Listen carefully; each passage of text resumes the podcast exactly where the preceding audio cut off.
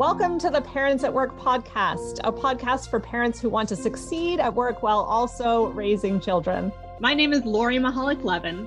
I'm a healthcare lawyer, founder of a program called Mindful Return that helps employers to retain their new parent top talent, and I'm a mama to two wonderful redheaded boys. I'm joined today by my co host and amazing husband, Jason Levin. Welcome, Jason. Well, thank you, Lori. My name is Jason Levin, or as I like to say, I'm Lori Mihalich Levin's husband. I founded Ready Set Launch LLC 10 years ago, where I help executives make career and retirement transitions, get the promotion, and grow their professional services practice. So, in this episode, we're picking up on our tradition of interviewing moms and dads in different industries and sectors. And this month, we are on a government relations and public affairs kick. So, first, we have Cliff Porter, who is the Senior Vice President of Government Relations at the American Healthcare Association and the National Center for Assisted Living, which represents more than 14,000 for and not for profit nursing homes, assisted living, living residences, and facilities for the care of people with intellectual and developmental disabilities. Cliff is a native of Columbia, Maryland, and received his Bachelor of Science degree from the Medical College of Virginia, Virginia Commonwealth University in 1989 majoring in healthcare management. He has been married to Deborah for 31 years and has three children Chanel, 29, Christian, 26, and Clifton, 23. He has served in various leadership positions within his local church and has been actively involved in several professional and community organizations. In addition to Cliff, also joining us today is Jeff McNichols. Jeff recently joined the Partnership for Public Service to lead their new Alliance for Congress initiative, a new program committed to strengthening the institution of Congress to better serve the American public. Jeff's career in government affairs began in 2004 when he left the Navy to work as a congressional staffer. Subsequent opportunities took him to the Department of Defense and the Boston Consulting Group. Before joining the Alliance for Congress, he served as Director of Government Affairs for the National Commission on Military, National, and Public Service. Jeff has been married for eight years and has two children who are ages five and three. Welcome, Cliff, and welcome, Jeff. We're so excited to have you both here today. Thanks so much. Thank you very much. Great. So we are spanning the whole spectrum of ages here with kids who are, you know, just in the just past toddler phase all the way through to hopefully launched in the world potentially phase. And um, really excited to have both of your experiences uh, come out here. So let's start with you, Cliff you are the experienced parent among us, even more so than Jason and I, who sit in the middle with our eight and 10 year olds. Can you tell us a little bit about your working parent story, please? Yeah, um, I appreciate it and glad to be here with you guys today. You know, we, my wife and I met in college and uh, got married very soon after I graduated, about a week after I graduated. We got married. And about, I guess, a year later, a year and a half later or so, we were uh, growing our family, and our daughter was born. Uh, my wife at the time had her own career as well, and uh, we both were uh, hardworking, brand new parents. Um, ultimately, uh, the story changed a little bit when around 1994, when my oldest son was born.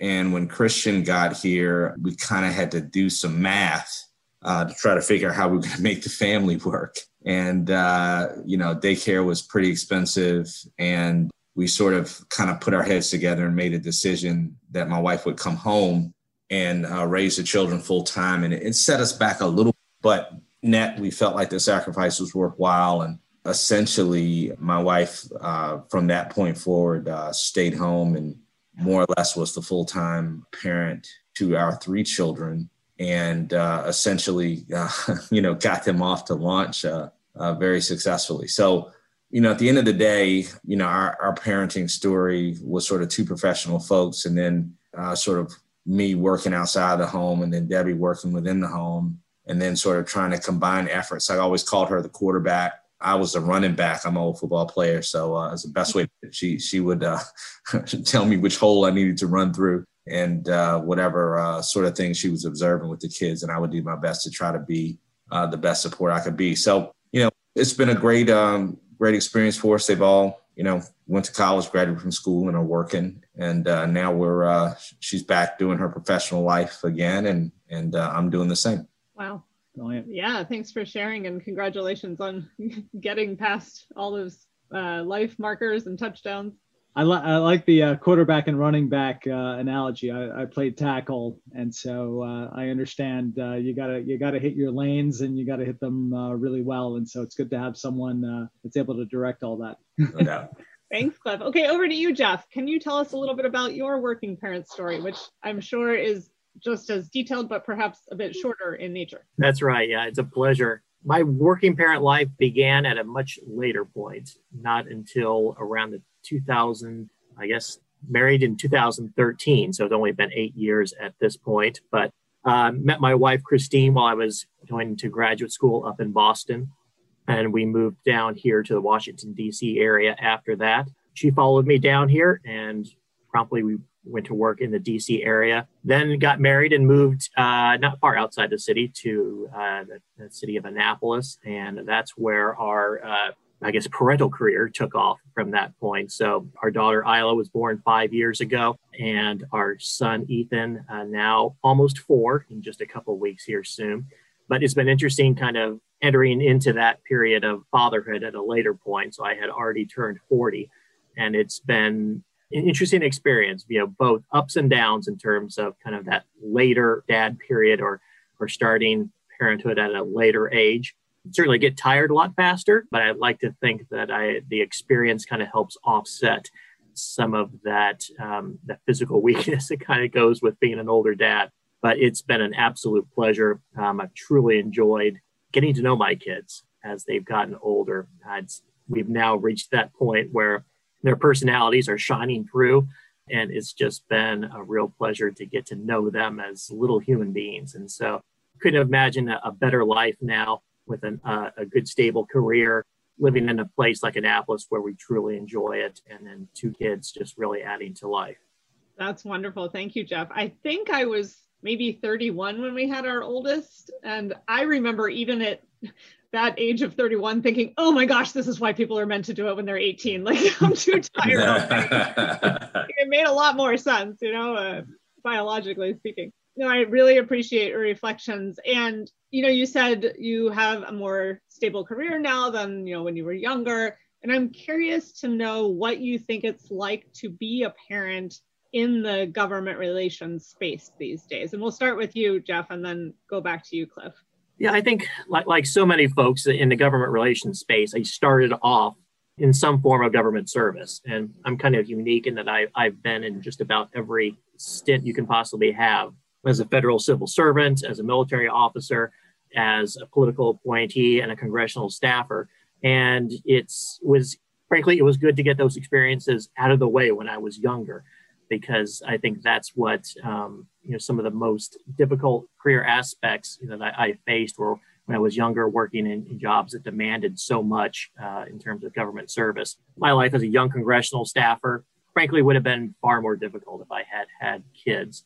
And so I'm thankful to have had those experiences at an early age, carry those experiences forward into my government affairs career now, and arrived at a point where my work life balance is, is much friendlier and much more stable. And so I think having those government, that government service at an earlier age um, has been beneficial uh, in many ways, but particularly in the work life balance that I now find myself with a, a family and two small kids. So, for those that are probably going to be listening in that are not in the DC area, Jeff, why don't you give a little wind to what it's like to be a congressional staffer?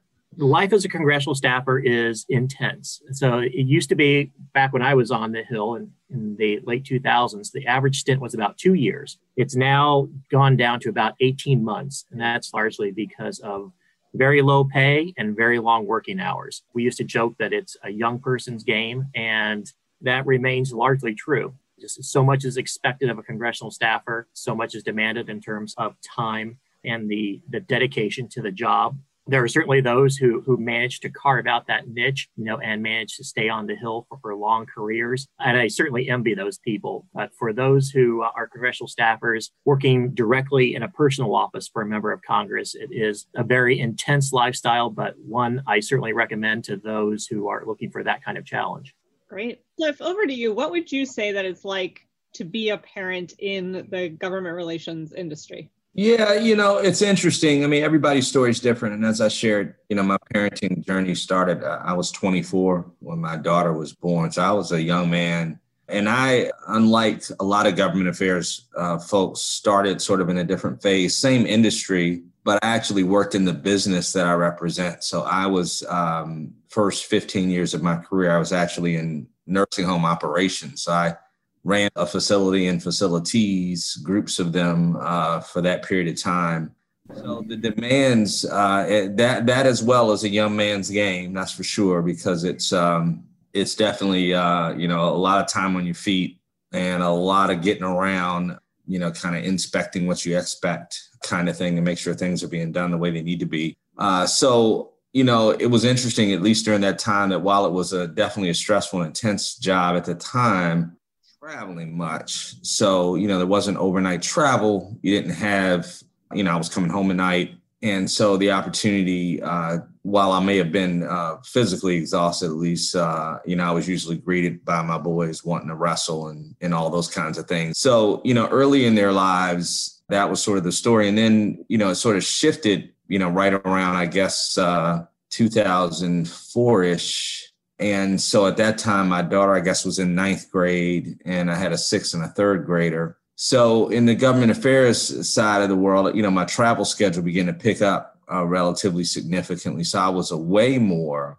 And that created, uh, I think, you know, some friction and some challenges that my wife and I really had to kind of work through because it was one unfamiliar and uh, two, uh, seemingly not that big of a deal when it started, but you know it does and did take its toll where we had to make some adjustments, sort of to how I was uh, running the plays, if you will, Jason, uh, having to adjust my game a little bit to be more of a support. So I think you know at that time, you know, it was really about you know making sure that I was engaged, even though I may have been away. And it wasn't a long time at any given moment, but I would definitely be away overnight often. And um, particularly as they got into those teenage years, it kind of became even more important that, uh, you know, I created some continuity and sort of adjusted the parenting uh, approach and style, you know, just based on sort of what the demands of that job were. So a little bit different, you know, as it relates to sort of the timing of how I transitioned in and more importantly, sort of what kids needed at that moment in their lives. Yeah, thanks for your honest reflections there. I'm curious if you would dig a little bit deeper, Cliff, into what some of those adjustments may have been. And you said, you know, making changes that helped you to be engaged, even though, even while you were away. I'm just wondering if you had any specific examples you could share of that, because there are definitely people who listen to this podcast who have to grapple with work travel. Maybe again after COVID, we'll see, right? Yeah. Everybody goes yeah. back to the road or not. But I'm seeing it start to pick up, even just in the circles of people I'm talking to. Um, so just wondering if you had any specific things that were helpful or that you managed to negotiate uh, between you and your wife. Yeah, no, I think I think it's a good question, and, and it was definitely uh, rocky, you know, right? Because you know, particularly in the beginning, it's unfamiliar, and you're just kind of go, go, go.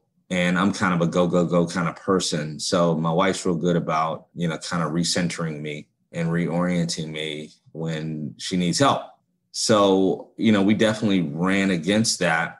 And, uh, you know, part of it was, okay, Cliff, you know, I know you're tired, but you got to figure out how to manage your energy here because uh, you can't come home and just collapse. Because if you do that, then you're not, uh, you're here, but you're not here. So that, that was, that was an adjustment uh, that had to be made as it relates to sort of manage my energy a little bit. That may have meant while I'm on the road, making sure I get to bed, right? So that when I get home, I'm, I'm rested and then I think, you know, some other points were really about adjusting my travel schedule, right? So I had to be a little firmer with my employer to essentially say, okay, this is what's important to me. I can still get this done, but it's going to have to look this way. And thank goodness, you know, I had an employer that was reasonable. It's just a matter of me expressing that. So, you know, kind of changing the travel to where I may get up, you know, at the crack of dawn and get on a flight to get out you know, so maybe I'm out of the house before everybody wakes up. Mm-hmm. If I'm, you know, in some cases come back that night. And, uh, you know, at least in that case, I'm, I'm present, right? So that may have been a, a bit more stressful as it related to sort of how I did the travel schedule and taxing in a way, but it at least made me or put me in a position to be present you know, and to be available. Sometimes it might mean leaving a little later. So it's out to school, flying out a little bit later after they're in school. That gives us some morning time to be together. Uh, flying home early. So, you know, there, there are a variety of things that we tried to put in place. And it, you know, and it never goes off flawlessly, right? So there's always some tension and, you know, and, and my wife and I definitely had to work through it. But, you know, I think we ultimately, you know, figured it out the best we could, at least at the moment. Yeah, I really appreciate your candor and think that that's great advice, not just for traveling, but just also for, you know, managing that relationship in general. I love how you said, you know, managing your energy, making sure you're getting to bed, adjusting your schedule and talking to your employer candidly about it. And I think we all have to do that regardless of whether you're on the road or not, right? right. Yeah, I was going to just add real quick. I mean, you know, I, I had a, I can recall a pretty difficult conversation I had to have with a boss once. And it was really about you know, I just got to a point where it was just I had to, you know, I had to really confront him about it. And it ended up working out, you know, and there are other situations, you know, anecdotally where particularly as a, you know, teenagers get on the scene, you know, that's a whole different dynamic with teenage boys. You know, my, my wife would laugh. She says, you know, they need to hear some bass, a little bass tone around here on some issues. So, you know, that again is another uh, sort of technique. You know, I think it's important really to listen to each other as your parent because you know as a mom you can pick things up that sometimes we can't and vice versa. So it's just important to keep open dialogue. Yeah. Was there anything in particular that you thought helped that conversation with your boss to wind up in a good place? Yeah i think it's just about really being honest. I mean the the particular you know i think at the end of the day most of the time right i think as professionals we put probably unreasonable pressure on ourselves to where we want to just kind of work and not stand out. But, you know, it's just important to speak up. And I think, you know, once you get past that, that hesitation, you know, you, you really are just in a position because most of these folks that are in these leadership positions now that I'm in one, uh, you know, but you've had kids, you understand. Uh, it's not, it's not, you know, anything that, but if you don't ever bring it up, then you know, I'm not going to come to you and say anything to you usually because I'm I'm busy doing my job. So, you know, I think it's just a matter of really just kind of blowing away the myth and saying, okay, look, I need to go and talk to this person and explain where I am and, and what's going on in my house. And then just basically say, okay, here's my plan to still get it done. Mm-hmm uh, as it relates to the work side of this, but it's going to have to look a little different. And again, you know, nobody reasonable at least is going to make an issue of that. Usually, I'm sure there are exceptions out there, but usually the problem's us. It's just not us taking the initiative to communicate. And I think that's the most important thing you can do.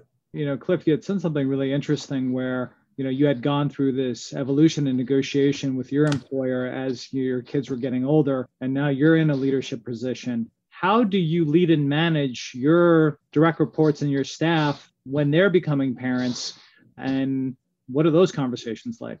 Yeah no that's a great question and i i try to pride myself in being pretty sensitive to that having been through it.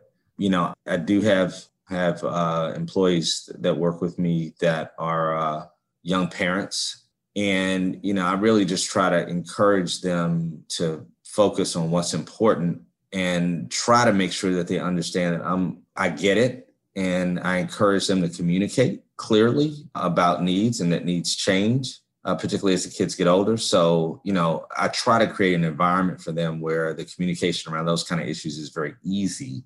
And, you know, at the end of the day, I just say to them, look, you know, we're all here to get a job done. And particularly in the world that we live in now, where everything, you know, so many things are virtual and there's so much technology, there's so many ways to get work done, unlike it you know, even when I was younger in in the 90s, uh, getting my career started, you know, it's just so much more flexibility. So I think it's just setting a tone and, and letting folks know, you know, that I've been there and done that, and obviously want to be supportive. And in doing so, it's you know, I must say, you know, the folks, I'm really proud of the fact that at least in our department, we had the first employee parent leave and they went for a much for a great job opportunity but they've been with us 10 years. And it's like the first time in, in, my duration of nine years in my job that i've lost anybody. And you know i lost her for good reason because she got a great opportunity. So i like to think that you know to some degree creating that environment also cultivates sort of the longevity and the, and the stability that you want if people feel comfortable that their family life can be considered.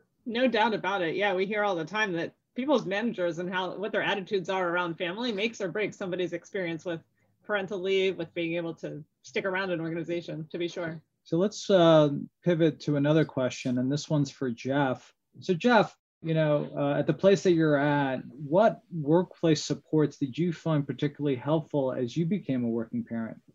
It's interesting because having just now started with uh, with a nonprofit, I actually did so just recently in the midst of the pandemic, and so onboarding was very different than for any other job that I've ever undertaken. I actually haven't been into the office a single time yet in my new job. I haven't met any of my colleagues or even any of those who work above me yet, which adds, you know, an interesting layer to, to everything, you know, in terms of starting a new job. But what has been exceptionally helpful is uh, this far into the pandemic, the organization has gotten very good at onboarding, uh, making sure that everybody at home has the, the support structure that they need, whether it's office supplies, you know, computer, whatever they need to get their job done, you know, and that certainly helps, you know, for those of us who are, are working parents, you know, that have all the other pressures that go along with, you know, starting a new job to not have to concern myself with, you know, those pieces of starting a new job has just been very helpful. You know, everything from the new laptop arriving by FedEx, you know, all set and ready to go, and and being able to just you know very easily start a, a new job has been very helpful and it has also allowed me to still maintain the attention and, and so forth that my family requires. So that's been an interesting, you know, aspect of this job. And I think it's a change that organizations have been making, of course, you know, in terms of onboarding in the midst of a pandemic, but also just understanding what their employees need in order to get their job done. And I think as a working parent, most of those needs are very similar to others, but there are a few others that have been uh, helpful that they've been able to accommodate. That's brilliant. Prior to the Partnership for Public Service, in your prior role, did you receive any types of leave or other types of benefits that you found useful when you became a new parent? So before this most recent job, I was actually in the federal government, which has been woefully behind the, the most, well, the pretty much the entire private sector in terms of support for parents. You know, parental leave, you know, is almost completely new to the, the federal workforce. And so the federal government is, is still playing catch up in large respects, you know, with most of those in the private industry. As a government relations professional, it's interesting to be you know to go from you know the government uh, that is so far behind you know into the private sector or into the nonprofit sector that embraces the ability of parents to work and, and provides a support structure a much stronger support structure than the federal government does and so it's interesting to, to have you know worked in, in both of those spaces to have seen the differences and to see how slowly that the federal government is adapting to those changes. And of course, they're paying the price significantly because so much talent is leaving the federal government as a result of that hesitation to adapt to what is largely you know commonplace practices and support structures within the private sector. And so it's an area that the federal government you know needs to catch up if they're going to continue to bring in the talent that they need. Yeah it's a really good observation jeff. You know cliff from your perspective you started in the private sector before you went to government relations and you've no doubt seen an evolution in support uh, for working parents uh, what have your observations been over the years on what's been available to parents since you became a parent? Yeah, um, clarifying the question, you mean as far as what's available now or what was available then? Both. Yeah. What what uh, you noticed uh, when you and your wife became parents the first time, the second time, and now? Yeah. You know, I think you know, obviously for us from a parenting perspective, you know, at this stage and at the time we were parents, uh, young parents at least, there wasn't a tremendous amount of support available, you know, formally at all. I mean, and frankly, you know, parental leave and all these things that you have now just didn't exist, particularly for a dad during a pregnancy. I mean, you couldn't, you know, when a newborn was born, you didn't have you know, the ability to take sick leave and, and be with your child. None of those things even existed. So, you know, there just wasn't a tremendous amount of support which I think in, in many ways probably precipitated, you know, our decision around, uh, in some way at least contributing to our decision relating to my wife coming home to help lead lead um, the upbringing of our kids at that time. You know, I'm pleased to say at least now that you know clearly things have evolved significantly. and I'm sure there's more work to be done. But obviously, um, you know, there's definitely a, a different spirit about the whole parenting journey and a lot more support and understanding around you know flexibility and, and providing the kinds of things that particularly young parents need. You know i'm i'm real excited to see uh, sort of how this parenting journey works now. I mean dc is a different kind of place when it comes to you know parenting. I mean you know some of uh, the folks that work with me you know there's a lot of nannies and and staying home type caregivers and, and a variety of different caregiving relationships that work and you sort of have to adapt again those um, sort of uh, allowances based on the individual employee's decision uh, situation rather. So you know i think you know today we're a lot farther along than we were back in the 90s and i think you know particularly with the the virtual world that we're in is probably getting friendlier and friendlier. I laugh now you know when you look at a lot of these virtual meetings and things. And today i was even in a meeting on a call and one of our contract lobbyists' son walked in and threw a ball at him, you know, and right as he's mid speech, you know, you know, it's become kind of like comic relief. so, you know, and, and, we all just enjoy it. It's something that's kind of pleasurable to see. It's like real life invading, you know, this stodgy professional existence that we have. So, in, in many ways, I'm, I'm hopeful that, um, you know, this this virtual world that we're in is going to continue to create a, a, more friendly environment, particularly, you know, in working and, and having a family. That's awesome. And, you know, your example of family showing up on the Zoom screen and the ball hitting the head really leads nicely into my next question, which is if you can zoom out just a little bit, Cliff, we'll start with you and then head over to you, Jeff. What changes do you think are happening in your field, in the government relations sphere, that are affecting working parents, even if they're not necessarily about working parents? Wow, that's a great question. I, will say this. You know, I, I, think I spoke about the advantages of sort of this virtual existence that we have. I think there are some distinct disadvantages. You know, I think that the boundaries as it relates to time are, you know, are, are non-existent now, right? So, you know, traditional work as it relates to, you know, sort of nine to five or nine to six or whatever your you know time frame was particularly pre-covid you kind of went into your office you went on the hill you did your work and then you came home. And then if you think about sort of the what i call the invasion of technology in all of our lives you know i mean i laugh now about it but you know like you know there was a, a good you know decade in my working career i did not have access to all this information on a phone or you know all these things that are now just so commonplace and you can't live without and, and survived right? So you know the, the fact that we have technology whenever you have an advancement in technology i think there is this this lurch that occurs into your personal life.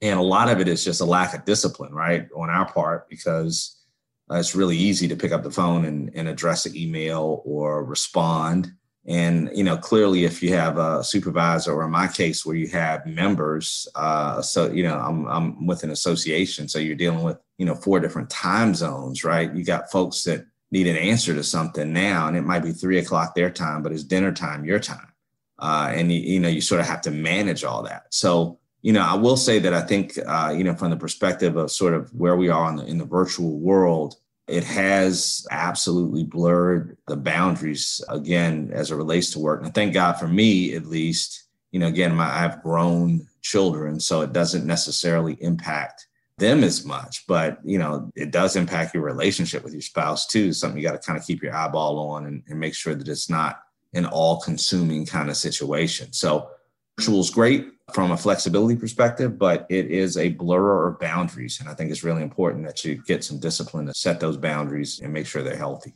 So important. I love those reflections, Cliff. And let's not blame ourselves entirely because we are using the devices in the way that they were intended to be used, right? Which is to capture yeah. our attention at all times. I'm thinking of uh, some of Cal Newport's work around how addictive these technologies really are but really appreciate your reflections there. Jeff, over to you. Are there any changes that you think are happening in government relations that end up affecting working parents? Yeah, I would just wish echo what, what Cliff had to say. This kind of merger of working life with real life, you know, has definitely had an impact.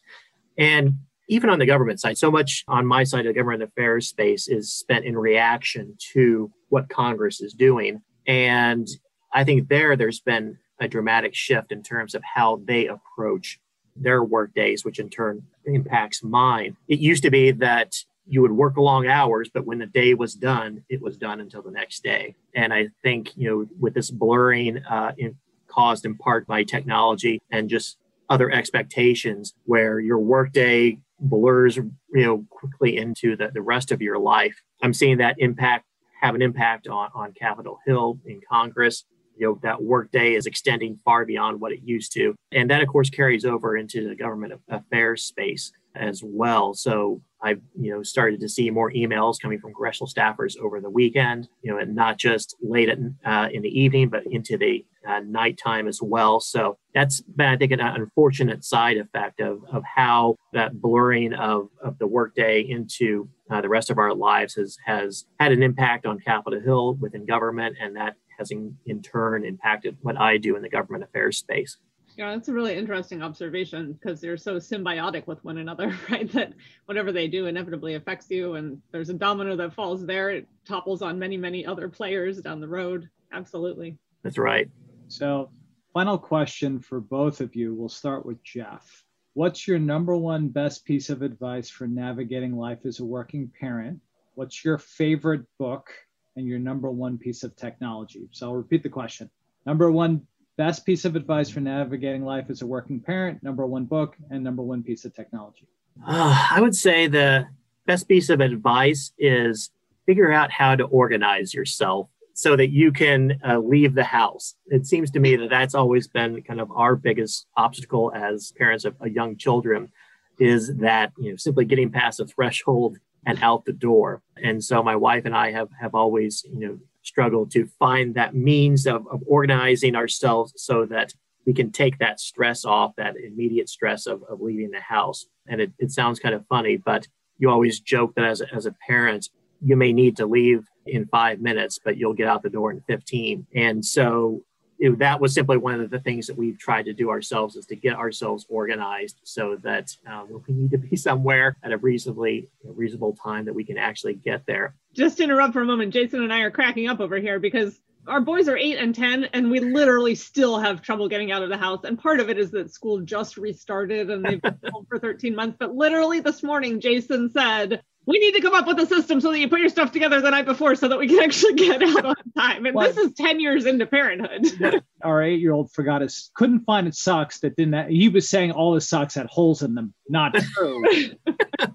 and then you uh, need the mask, and then you needed a hat, and then you need the snack, and then we need the water bottle. And then it's just like, oh, my lord. I, I find the irony in Jeff's story because of Jeff's military background. And I would imagine that getting the troops out for you is a literal thing and a figurative thing.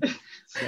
That's right. You know, I'm I'm very used to being able to at least control in my own personal world, and then have two little intruders into that space. You know, completely uh, dismantle the schedule has been quite the education. So I will say that's my best piece of advice. But knowing that I certainly haven't achieved that bit of advice quite yet, as far as books, I, I shied away from parental books. I'm not sure exactly why. Part of me just, I guess, wanted the surprise of discovering a lot of this for myself.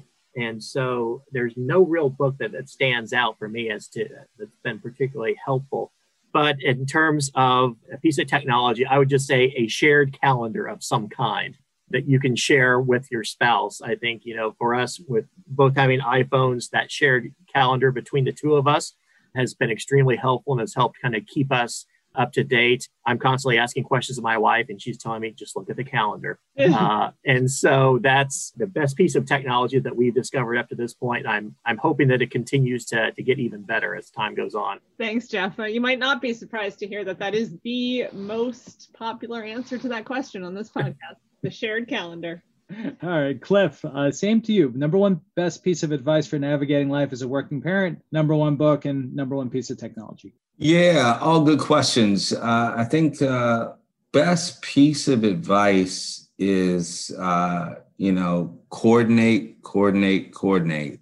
You know, my wife and I, we, we look back now and we're sort of at the stage of life where, you know, we're very grateful that our children are grown and, and good people and, and successful and uh, my daughter's married now, and um, you know, it's got a dog, and, and you know, we're we're kind of watching their lives, you know, grow and, and them enter into young adulthood. But invariably, you know, you look back and you say there are things that, you know, I would have done differently. As your children become adults too, they become a little more open about, you know, maybe even some of the hurts they had, you know, uh, where you missed it maybe a little bit. And that's all good. I, I don't, you know, it, it hurts you a little bit. Um, uh, when you have a candid conversation about something that you may have missed. It's never intentional, but I mean, we all have those stories. We have those stories with our own parents, right? It's not that we don't love them. It's not that they weren't great parents. It's just, you know, something that may have happened or occurred that uh, you wish was different. So you start getting that kind of feedback. But I think, you know, overall, you know, and looking back, you know, it's just so, so important to coordinate. And I think, you know, Debbie and I did a pretty good job at that. And that's, you know, sort of her communicating to me what she needs from me. And particularly if you have children, boys and girls, uh, particularly as parents, you know, there is absolutely a thing that, you know, as men, we understand our boys. we, we understand their energy. We understand how they think. Frankly, eh, you know, we think like that uh, still, probably to some degree we just learn to control it in some way and vice versa. Uh, so you know there's definitely insights and you need to coordinate and understand you know what a girl may need from her dad which may be a little bit different than what a what a guy needs from his dad and vice versa with the mom and the boys and moms and the daughter. So i would just say coordinates a big deal. I'm currently reading a book called win the day by mark batterson. It's a really good book more or less about sort of just you know conquering what's in front of you successfully so I'm enjoying that. I'm not quite done yet, but uh, highly recommend that book. And the last one was technology, right? Yeah, um, but Cliff, any like one particular takeaway that's helpful from the book? Yeah, I think. Ah, oh, gosh, there there are so many different little uh, snippets and tidbits. I think there's you know one component in the book that um, you know more or less. I'm, I'm sitting here trying to think. There's so many so much good stuff in it. I'm trying to think about what really stands out. I think, you know, we have to sort of focus on small victories. And that's a part of the thing in, in the book that you that it really tries to guide you towards is, you know, there's an analogy in there called fly the kite. Uh, and uh, essentially it just sort of talks about how big things start uh, with really small and basic ideas. And it, it talks about you know, how a bridge was built and how this guy flew a kite across the ocean or whatever it was, or river to build this bridge. And and uh, so, you know, it, it, gets down to sort of this just again, small victories, sort of small, what you think are inconsequential approaches to things actually, you know, can build mammoth bridges in your life kind of thing. So anyway, that's just one thing, but it's lots of good stuff and it's an easy read. So I just encourage you to grab it. That's a great, um, great. And then technology, yeah, I mean the shared calendar is good. You know, I I'll just say what my wife would say to me: write it down. So I'm I'm getting back to just old technologies. Maybe it's not technology, it's just a pad and paper, right? Write it down, put it in your phone, do whatever you need to do to make sure that sort of those significant moments aren't missed. And that can be accomplished through a calendar, whatever the technology is that uh, uh, best works for you. But uh, we're in such a frenetic world and, and the pace is so fast, it's so easy to miss things. So, you know, these moments with our kids just go by so, so fast and you just don't want to miss them. So, uh, whatever you got to do that to flag these things for yourself, do them, even if uh, I don't know if you want to call it technology or not, but a sticky note is about as good a te- piece of technology about, as I've ever had and still works for me. Cliff, you and I are kindred spirits. Um, pen and paper is still one of my favorite pieces of technology. And I, uh, we talk about calendars. Uh, I do use online calendars, but I still keep a paper calendar. So. And then Jason and I coordinate the paper calendar with my online calendar every Saturday night. So. Indeed. Well, thank you both so much for being here today. This is a really fantastic conversation. Lots of really great insights. And uh, in terms of declaring small victories, I'll declare it a victory that four working parents got on a call at the same time and managed to make it happen on a weekday during COVID. Thank you both Absolutely. for being here. Thanks, Jeff. Thanks, Cliff. Thank you, Cliff. Thank you both. Enjoyed it. Thank you so much. It was a pleasure. Great. Thanks so much, everybody, for joining the Parents at Work podcast. If you enjoyed this conversation, please share it with another parent who you think might find it helpful and head on over to wherever you watch your podcast and give us a quick review. Thanks again for joining. This is Lori Mihalich Levin. I was joined by Jason Levin. And we'll talk to you next time.